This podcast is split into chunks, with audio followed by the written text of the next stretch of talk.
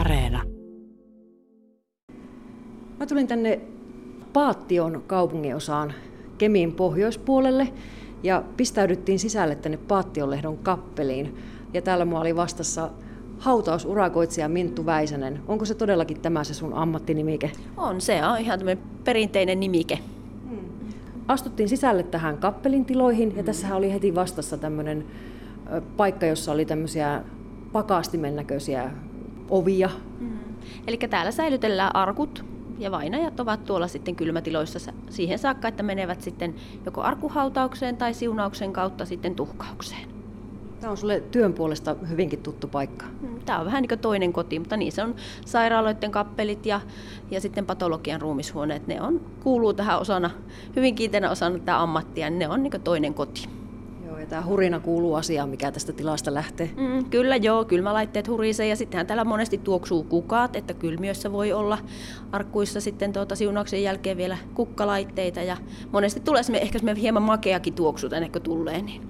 Lähdetään tästä syvemmälle tätä kappelia menemään, eli tota, mihin me tullaan sitten seuraavaksi? Eli tästä nyt kun aukaistaan ovi, niin päästään tuohon Paattion kappelin virallisiin kappelitiloihin, eli missä sitten siunaukset tapahtuu. Joo.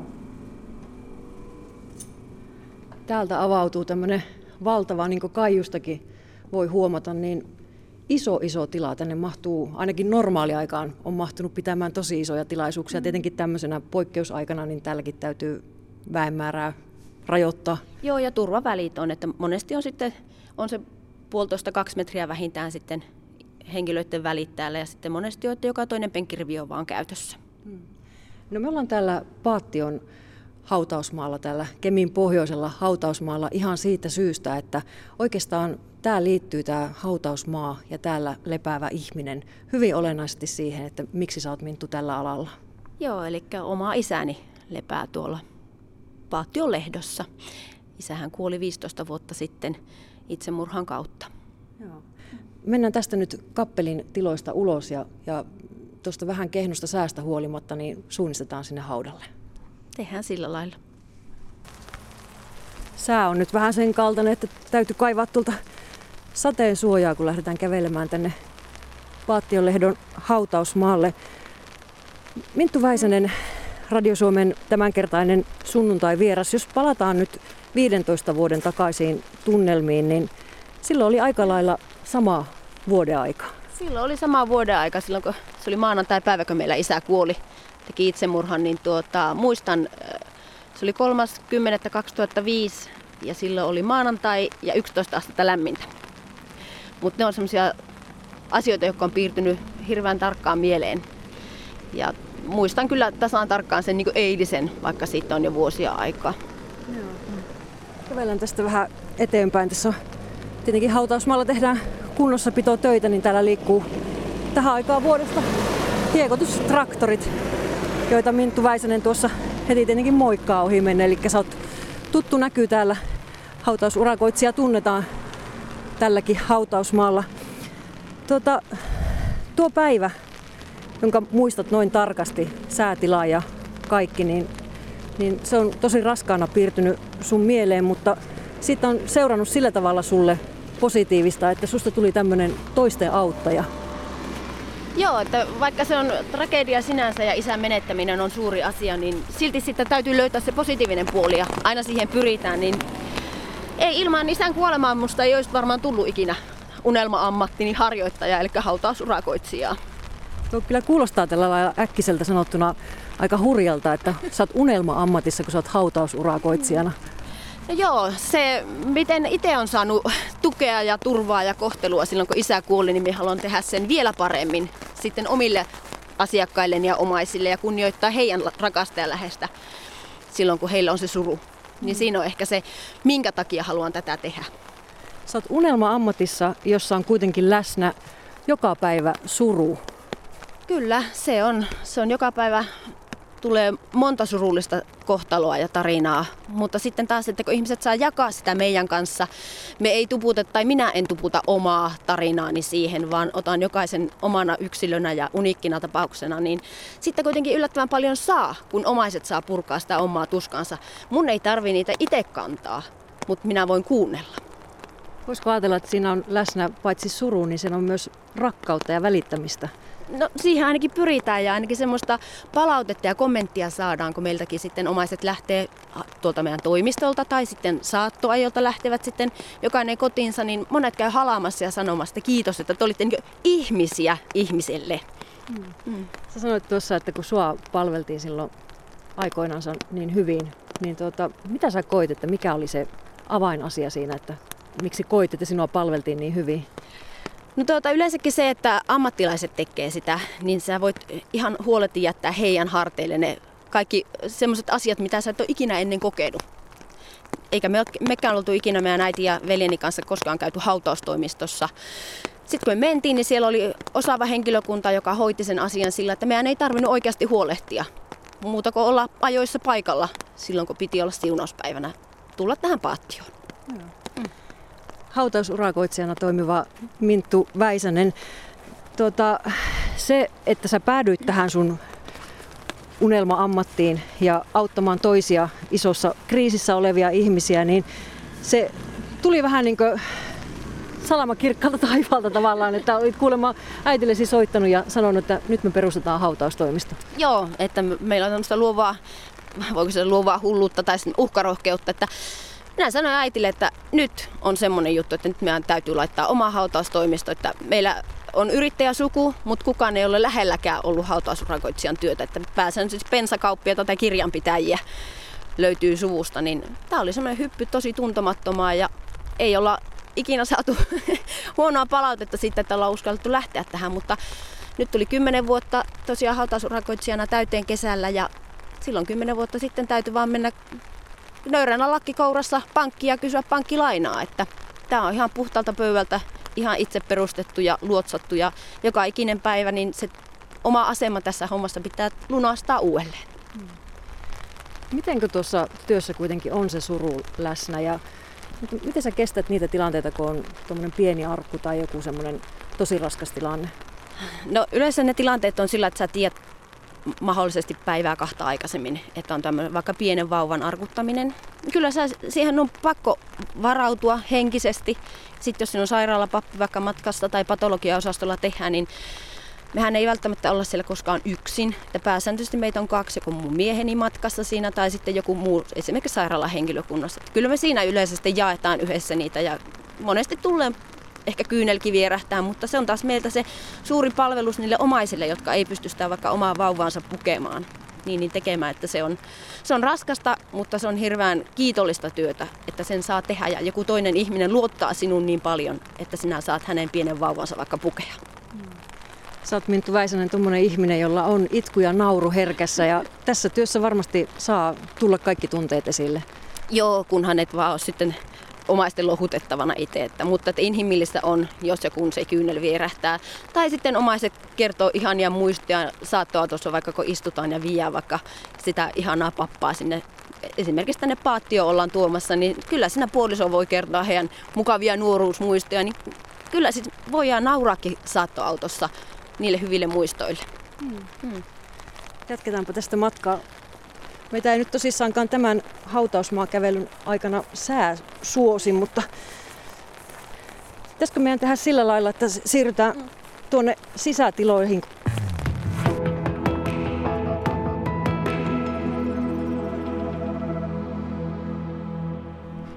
Paattionlehdon kappelista löytyi tämmöinen rauhallinen paikka jatkaa jutustelua nyt sitten vähän kuivemmissa tiloissa, täällä sisätiloissa. Ja ollaan täällä Sakastin puolella ja hautausurakoitsija Minttu Väisäsen kanssa ollaan nyt tänä sunnuntaina Radio Suomessa ensin käyty tuolla vähän kiertelemässä hautausmaalla, mutta sää oli sen verran kehno, että päätettiin sitten ottaa täyskäännös ja tulla takaisin tänne sisätiloihin. Ja siinä vaiheessa, kun siirryttiin tänne sisälle, niin Minttu sanoi, että et sinä oikeastaan olisi halunnutkaan käydä siellä isäs haudalla. Ja minä vähän yllätyin, koska olet kuitenkin tosi avoimesti puhunut isäs poismenosta, mutta haudalle et sitten kuitenkaan olisi halunnut mennä. Se on haudalla käynti on mulla aina semmoinen liian rankka ja mielellään jätän sen menemättä, mutta sehän ei tarkoita sitä, ettenkö isää muistelisi ja häntä kaipaisi. Mutta minä en koe sitä tärkeäksi käydä siellä haudalla. Hänhän ei ole siellä, hänhän on minun muistoissa ja ajatuksissa tällä hetkellä. Hmm. Millä tavalla isää muistot? Tässä on tämä pyhäinpäivän lähellä ja isäinpäiväkin lähestyy, niin, niin millä tavalla sinä sitten isäs muistelet? No totta kai hyvällä mielellä, mutta haikeasti.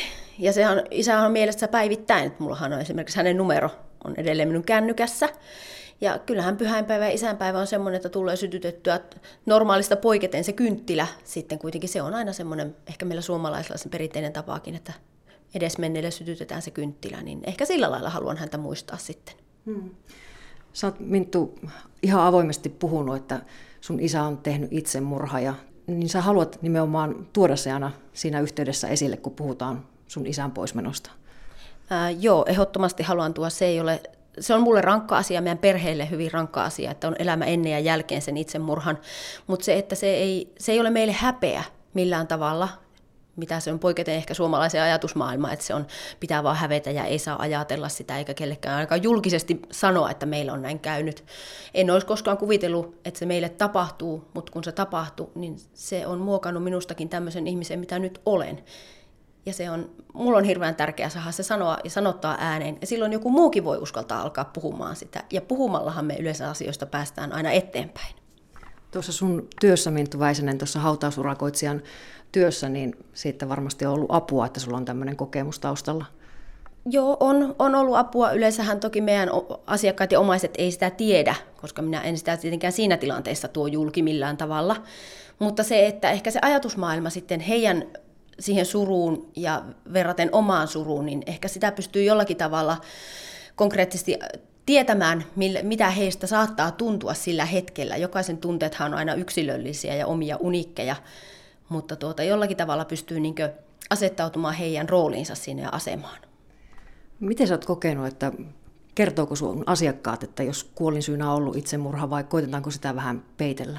Kyllä sitä koitetaan peitellä edelleenkin, mutta sitten me puhutaan asian ympäriltä siinä, siihen liittyvistä asioista. Minä en koskaan kysy, että millä tavalla tai mitä, jos he eivät itse kerro sitä. Mutta että tuon omassa toimistossani, omassa työssäni tuon sen sillä heille esille, että se on, sit on hyvä puhua. Ja se on, meillä on pehmeä olla siellä meillä toimistolla. Niin kuin monet sanoi, tuli niin turvallinen olo. Ja kuitenkin siihen itsemurhaankin liittyy niin paljon tunteita. Siinä on, on vihaa ja katkeruutta. On ikävää ja kaipuuta, mutta siihen liittyy myös helpotuskin. Millä tavalla helpotus? No, joskus esimerkiksi tämmöinenkin äh, nuoren ihmisen vanhemmat, nuori ihminen oli tehnyt itsemurhan, niin sanovat, että enää me ei tarvitse pelätä. Eli he on helpottuneita, mutta he sanoivat, että tätä ei voi sanoa esimerkiksi sukulaisille, koska heidät leimattaisi hulluiksi tai he rakastaisi omaa lastaan. Että, mutta että se helpotuskin kuuluu siihen. Ja sen saa meillä sanoa, ja se ei ole väärin sanoa. Paljon on siis vielä tabuja liittyen tuohon itsemurhaan. On, ehdottomasti on paljon tabuja, mutta jonkunhan täytyy näistä puhua ja uskaltaa puhua. Ja on, tuossa Surunauhassa olen ryhmäohjaajana koulutettuna, ja siellä me ryhmässä puhutaan paljon näistä asioista, ja sitä syyllisyydestä ja helpotuksesta ja kaikista semmoista asioista, mistä ei välttämättä enää kotona tai sukulaisille tai työkavereille ei voi enää puhua, eli toiset ihmiset ei enää jaksa kuunnella. Ja se on toisaalta ihan inhimillistä, että kaikki ei jaksa kuunnella sen surevan tarinaa uudestaan ja uudestaan, mutta senpä vuoksi on Surunauhan vertaistukiryhmät. Mikä sua, Minttu Väisänen, itseäsi auttoi? Oliko se juuri tämä puhuminen silloin viisitoista vuotta takaperin? Oli, ehdottomasti. Mä olen aina semmoinen ollut, että asiat pitää saada sanottua ja saada konkreettisesti tehtyä. Ja se, että joku alkoi kuuntelemaan. Oma ystäväpiiri varmaan kaikkos, tietyt ihmiset, jotka ei kestänyt sitä minun surua, niin ne ihmiset hävis. Se on ihan inhimillistä, että ei aina kaikki kestä sitä. En yhtään kato heitä niin pitkin nokkavartta, enkä syytä mistään. Mutta sitten taas sururyhmät on semmoisia, missä pystyy puhumaan asioista asioiden oikealla nimillä. Eli me ei, me, me ei tarvitse kaunistella siellä, me voidaan puhua tekotavasta. Ja kaikki, mitä me siellä keskustellaan, on itse ryhmäläisenä tai siellä mukana sitten ohjaajana, niin kaikkihan meillä, meillä on vaitiolovelvollisuus siellä. Mutta siellä me tosiaan voidaan puhua itsemurhasta itsemurhana. Hmm.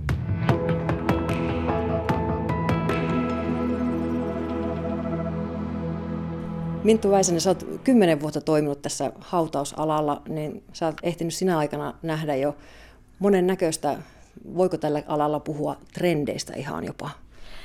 voi ja voi puhua semmoisistakin ajatuksista, että ihmiset uskaltaa tuoda niitä omia, omia mielipiteitään, omia ajatuksiaan tai vainajan toiveita voidaan tuoda esimerkiksi mitä hänelle laitetaan, puetaan arkkuun päälle tai minkälaista arkkua valitaan, on eri värimaailmoja. Enää ei ole vain sitä valkoista, harmaata, mustaa, vaan löytyy pinkkiä, merensinistä arkkua, sitten voidaan pukea pyjamaa päälle. Ja sitten uskalletaan olla enemmän persoonallisempia nykypäivänä. On, meilläkin kymmenen vuoden aikana on useampia, jotka on suunnitellut ja omia hautajaisia, mutta nyt koronan tiimoilta se on tiivistynyt tämä tahti.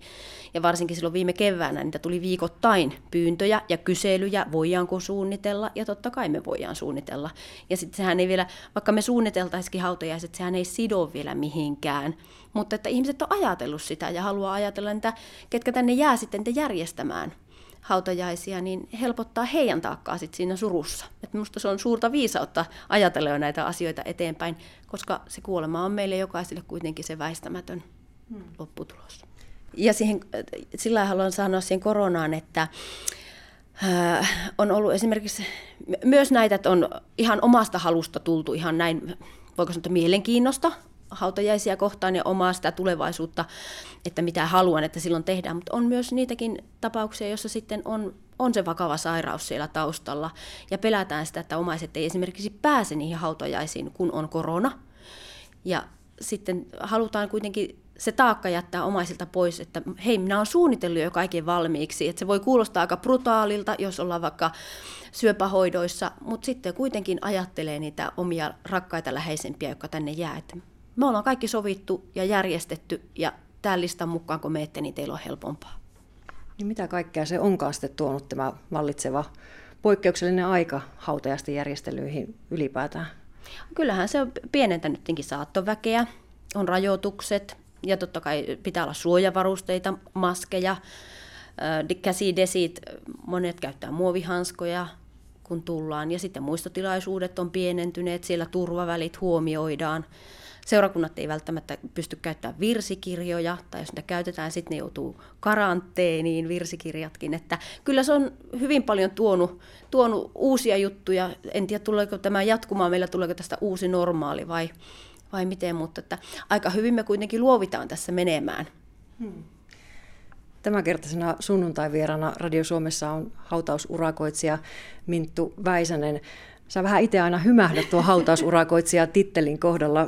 Onko se jotenkin semmoinen vanhahtava vai, vai mikä siinä hymyilyttää sua? On, se on minun mielestä se on tosi vanhahtava. Ja sitten hautausurakoitsija, niin monet, monet sitten nauraa mulle. Tuttavat saattaa sitten heittää sillä lailla, että no liukuhihnalla, koska teille niitä asiakkaita sitten tulee. No ei, ei tule onneksi liukuhihnalla. Että, mutta että siihen voisi keksiä jonkun uuden nimikkeen, vähän semmoisen nuorekkaamman version. En tiedä, mikä se voisi olla, en, en ole itse ajatellut sitä, mutta että ehkä joku viisaampi sitten sen vielä keksii. Sä tuossa jossakin vaiheessa itse esittelit hauturina. Joo, se on ehkä semmoinen, sopii tähän, tähän meidän tuota, suusanallisen keskustelun paremmin, entä kun hautausurakoitsijat, se on ehkä vähän liian jäykkä. Ja kun en ole tosiaan keski-ikäinen mies, miksi yleensä pääsääntöisesti hautausurakoitsijat varmaan niin kuin sarjakuvissa ja kaikissa sitten tuota, kuvitetaan, niin, niin, niin en koe itseäni ihan hautausurakoitsijaksi, että mieluummin sitten hauturi. Ja sulla on ihan tämmöisiä rempseitäkin lempinimiä liittyen tähän työhön. Joo, olen tuota saanut tuossa paikallisessa sairaalassa, niin tuota sanovat monttumintuksi. Että sillä nimellä sitten ihan suverenisti siellä asioit. Kyllä asioin, joo, että meillä on hyvät ja avoimet välit siellä henkilökunnan kanssa, että mua ei haittaa ollenkaan, saati tulerata sillä. Niin, mielikuvissa tosiaan hautausurakoitsijat on monesti niitä vanhempia miehiä ja sinä olet kuitenkin tuommoinen näyttävä nuori nainen, eli tota, käytät koruja ja, ja löytyy sulla näköjään tatuointikin sieltä pilkistää tuolta hihasuusta, niin useampikin näköjään. Niin, tota, oletko törmännyt siihen, että, että on vähän ihmetelty, että miten hautausurakoitsija näyttää tältä? No joskus olen törmännyt ja joskus on luultu sitä, että olen saanut tämän suvun perintönä esimerkiksi jatkona tämän hautaustoimiston, mutta, mutta tuota, olen ehkä lunastanut paikkani kuitenkin tästä ulkoista hapituksestani huolimatta, että ei varmaan se ulkoinen hapitus ei kuitenkaan kerro kaikkea siitä, mitä minä olen sisäisesti ja millä lailla sitten omaiset haluaa olla sitten ja kommunikoida, että he löytää, meillä on semmoinen sielujen sympatia löytyy kuitenkin, että onko se monikakku päältä kaunis, että aina kannattaa katsoa vähän sinne syvemmällekin. Satut ilmeisesti aika monenlaisten ihmisten kanssa toimeen. No kyllä tuun, joo. Ei ole oikeastaan semmoista tapausta, missä ei tulisi. Aina pitää sitten modatattiinkin sen tilanteen mukaisesti ja vähän osata lukeakin niitä omaisia, että mitä kestää tehdä, kestääkö halata. No korona-aikana nythän ei kestä edes kätelläkään, että, mutta että olen semmoinen halaajatyyppi. Että pääsääntöisesti ihmiset kyllä haluaa halata ja saada sen kosketuksen ja se on ihana, kun saa silloin mennä ihmisen lähelle ja monesti silloin, jos on ollut vaikeakin tilanne, on suuri suru eikä ole päässyt ne itkuhanat vaikka aukeamaan, niin sitten kun toinen koskettaa, niin sitten se saattaakin olla ehkä helpotuskin, kun saa itkasta. Mutta joka tapauksessa haluat pitää semmoisen mutkattoman lähestymisen sinuun, että kuka on hautajaisia järjestämässä, niin, niin hänellä olisi hyvä tulla sun tyköön ja, ja niin kuin helposti lähestyä ja kysyä neuvoa ja vinkkejä asioista. Joo, ehdottomasti, koska tuota, se on kuitenkin elämän semmoisia asioita, tulla hautaustoimistoon, että joku saattaa tulla seitsemänkymppisenä ensimmäisen kerran ja pahoitella sitä, että hän ei tiedä, miten toimitaan. Mutta mehän ollaan siellä sitä varten, että me autetaan ja annetaan niitä eri vaihtoehtoja. Esitetään erilaisia malleja, millä tavalla voidaan toimia, että siitä ei ole vain yhtä ainoa kaavaa. Että aina ei ole välttämättä juuri se arkkuvaate, mitä sitten vainajalle puetaan. Että hänelle voidaan laittaa sitten, jos on mummolla ollut kaunis kesällä, niinkin jota ei ole kerennyt käyttää ja niin voidaan laittaa se tai papalle sitten ne sarkahousut, että jos on tykännyt kulkea metsillä, niin että kyllä me pyritään aina, aina sitten menemään, että saadaan persoonallisesti ja omat vaatteet puettua sitten päälle. Se on monesti paljon lämpimämmän näköistäkin sitten, ja omaiset kun tulee katsomaan, niin aina näyttää sitten omalta itseltään.